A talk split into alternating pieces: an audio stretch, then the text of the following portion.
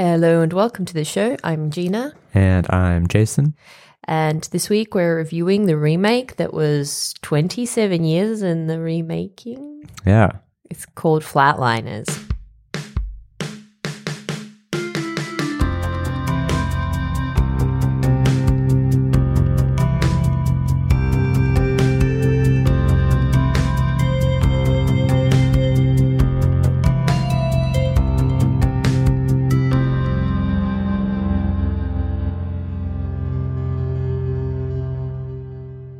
So, as mentioned, Flatliners is a remake of the 1990 film of the same title. This one's directed by Niels Arden Oplev, most famous perhaps for the um, Swedish version of Girl with a Dragon Tattoo. Um, this one stars Ellen Page, Diego Luna, Nina Dobrev, James Norton, and Kiersey Clemons as five gun ho medical students who are about to start walking the line between life and death. And I should just warn anybody who um, is not a fan of, of really bad puns uh, to do with films uh, that maybe now is the time to walk away because uh, this one's probably Yeah. going to have a lot. And don't read any reviews of the film either because nobody can resist saying the obvious, which Flat- is Flatliners. dead on arrival. Oh, it's so good. Zing. Wow. Oh, man. Flatliners do not resuscitate. Flatliners. I would rather be in a medically induced coma for two hours. oh, that's so bitchy. Yeah. Um, yeah, so maybe I should kind of uh, mention the plot because this is a very plot-driven film. Um, it's uh, it kind of centers around Ellen Page's character, who we find out in the first few minutes of the film um, may have been uh, sort of unintentionally responsible for the death of her sister in a car accident. Uh, so she's got some, you know, some guilt, some issues, uh, and some obvious interest in the question of is there an afterlife. Um, but she doesn't tell any of this to her other medical student friends. Um, instead, she kind of convinces them to uh, play a part in a sort of what she presents as an experiment to find out if there is life after death, in which they're going to stop her heart and then try to bring her back Yeah. While she's inside of like an MRI machine that's, you know, because of science. Because you science. know, yeah. Um, yeah. So this this works out quite well at the start. You know, she yeah, they kill her. So they kill her. She's out. She um, experiences an outer body kind of has an out of body experience. She sees some lights. Um, it's all kind of magical. She comes back, and suddenly her um, brain power She becomes a brain genius. increased. Yeah. Yeah, she's She's unlocked really her full potential of her brain. she plays piano. She bakes bread. Um, the, the, the bread baking was so weird. it makes no Anyway. sense. But um, you know, obviously, her fellow students seeing the academic potential of of doing this, um, kind of decide that they all want to do it too. Yeah. I love that's how the plot progresses naturally. It's like first they're like it's all set up like we're going to cross the plane and we're going to be the first people who find out what it's like to, you know, what goes on in the brain after death and what biological processes happen. Yeah, but the but but the subtext is always like, just imagine what kind of residency offers we're Yeah. going to get if we do this. I mean, I guess it is all about advancement, but I just love how they undergo like an incredibly unknown, dangerous procedure where you basically bring your brain close to uh, irreparable damage. Then they come out and they just basically go on these like binge drinking parties and they're like, oh, I want to flatline next because they just, you know, because people just become these geniuses after they um, are brought back from death. which is never really quite made clear. Um, Absolutely not. There, there are sort of a, a few strands to this film. One of which is this scientific angle, uh, you know, increase of brain power. The other is this the, the sort of mystical afterlife aspect because you know I guess the downside of the procedure it turns out is they come back and they're being haunted by Something. what yeah. you think at first are sort of ghosts, maybe, who have kind of like come from the afterlife. Uh, and they're all like angry and, and pale and Yeah. stuff, and, and it's all very Pretty creepy, typical, and it's a kind of a typical horror film.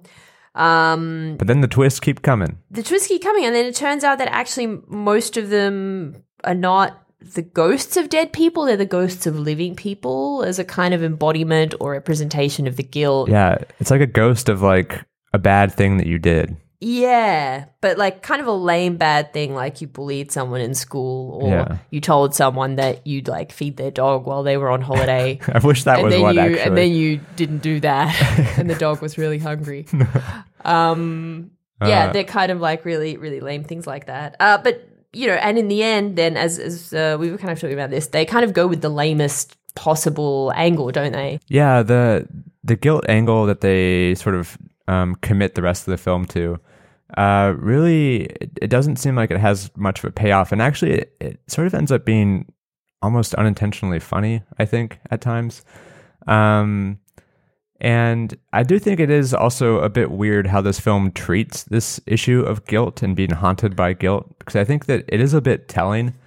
Um, you have these really like sort of successful sort of upper class med students and they all have like some sort of uh, you know thing that they did that they regret or they they feel some guilt about. And some of them you know are um, you know kind of bad but none of them are like insane. Like nobody actually like you know uh, killed somebody Yeah, I would have. I would have loved it actually if it turned out that that all of them had literally murdered some somebody. crazy skeleton in their closet. Yeah. Yeah. But like all the the things are are, are super kind of lame. Like the one with the the one that I found the most unbelievable was like they have this really douchey med student guy who's you know portrayed as this like trust fund, just sleeps around with James everything. Yeah, just yeah. treats Mhm. everybody like shit.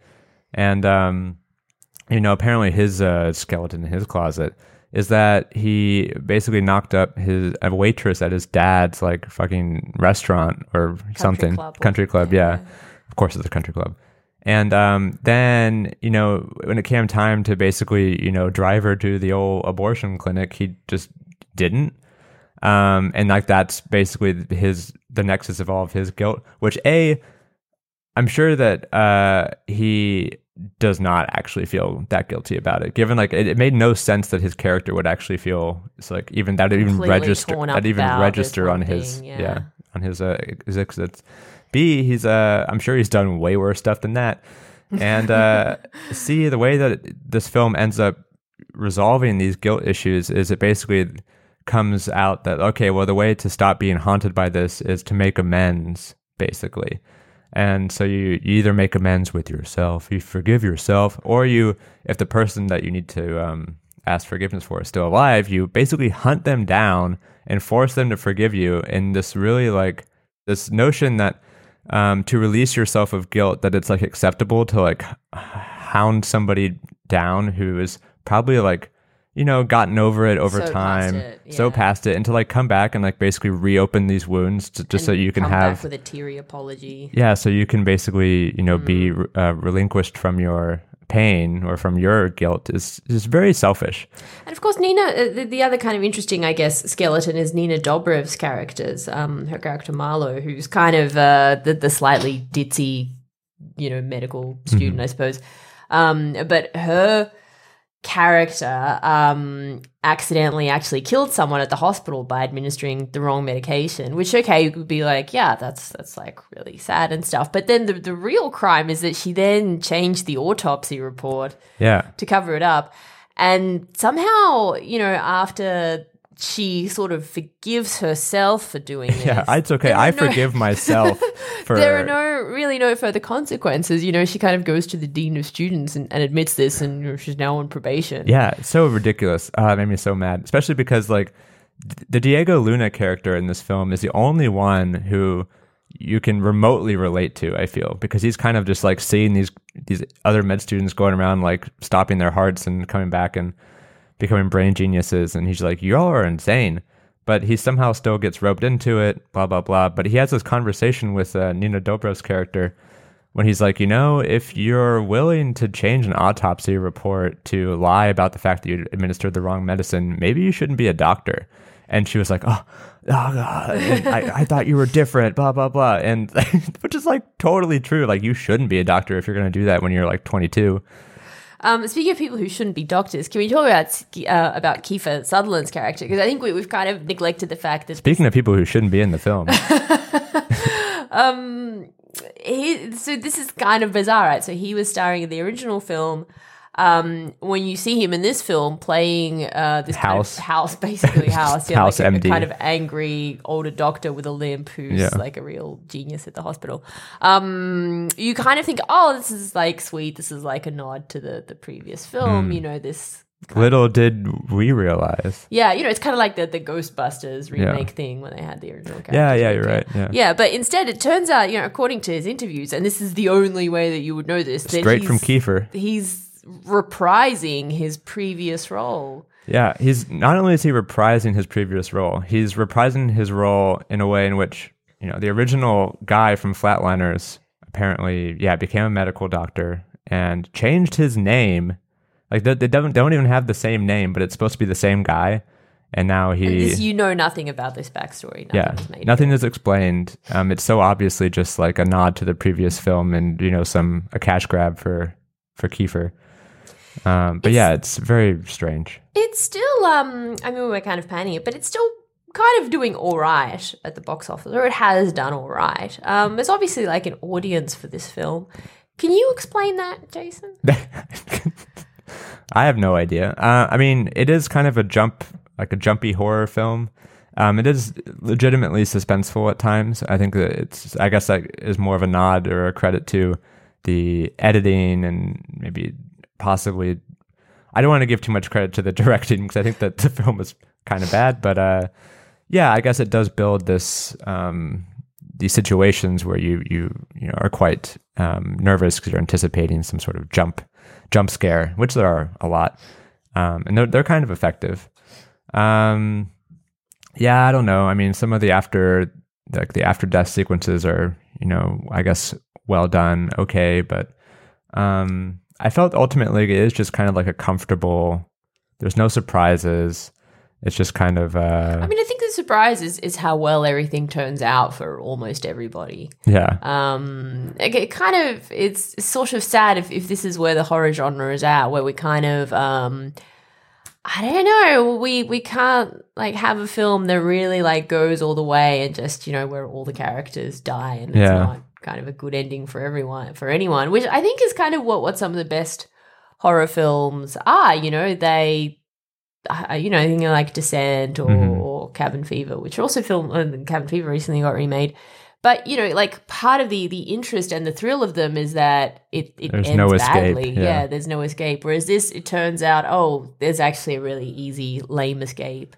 yeah, and I guess that's kind of what also yourself. what rubbed me the wrong way is because it is like, i guess it is kind of you know exposing, um, or it, it's acknowledging the fact that basically there are no consequences for people like this. I guess. And coming, sorry, I just have to mention like another recent horror film that I thought was really great, but coming after something like It Follows, which Oh, yeah. such a great film, uh, which came out two years ago. Um, and I think at the time, probably a lot of people who, who like horror films thought, you know, this is this is it. This is like a sign that the genre It's is changing. being revived. Yeah. It's like becoming more sophisticated. And it turns out it's not. It's literally just remakes of stuff from the '90s that are Yeah. way worse than the originals. Yep, indeed. Yeah, so it's gonna the remakes are gonna keep coming. Um, I did find it also strange that um, there's this weird, not really like holiness to the original Flatliners, but like the fact that it was remade, people were like, "Oh no, don't touch Flatliners!" No, like as if it was like this, you know, treasured film, which I'd never even I heard never of. heard of it either. No. I think this film only the original film exists only to be one of the links in the Six Degrees of Kevin Bacon game. Because like it's the way you connect Bacon to Sutherland. Um, that's probably you know what it's most remembered for. So maybe yeah, people are sensitive about that. But but now they have like you know a two steps from Kevin Bacon to Ellen Page. So I hope they're happy. Do you think any other Kevin Bacon films will be remade soon? I was, was thinking about this, uh, and I, I do. I feel pretty comfortable making a prediction that they're going to remake Tremors, even though they made several sequels to Tremors, and I know that you don't know what I'm talking about. 'cause You've never seen this film. I haven't seen it. No, it's the one with worms, right? I guess, yeah, I don't even remember exactly what the creatures are, but it is kind of, I remember it had this kind of dune vibe in a way where there are these like sand worm things that live under the ground, um, hence the tremors. But yeah, I, that's definitely got to come back. And Kevin Bacon's going to be in it still, and he's going to have this like sort of Clint Eastwood grizzled uh, aesthetic. I mean, I feel like if, if the film Anaconda managed to have like two sequels that were quite successful, I, I don't see why that won't happen. You know, Yeah. why a film about a giant earthworm It'll, monster it'll be back, and be I successful. And do you think and Kevin Bacon will come back? it would of course? absolutely be in it, and it's going to be straight to Netflix, um, or it's going to be picked up by Amazon Studios. Like, I'm, I'm- this is really a very specific bet. The next next five years, Tremors, Kevin Bacon, Netflix. Watch out. Awesome. Well, you heard it here first. Yeah, Thanks for listening. and we'll see you next time.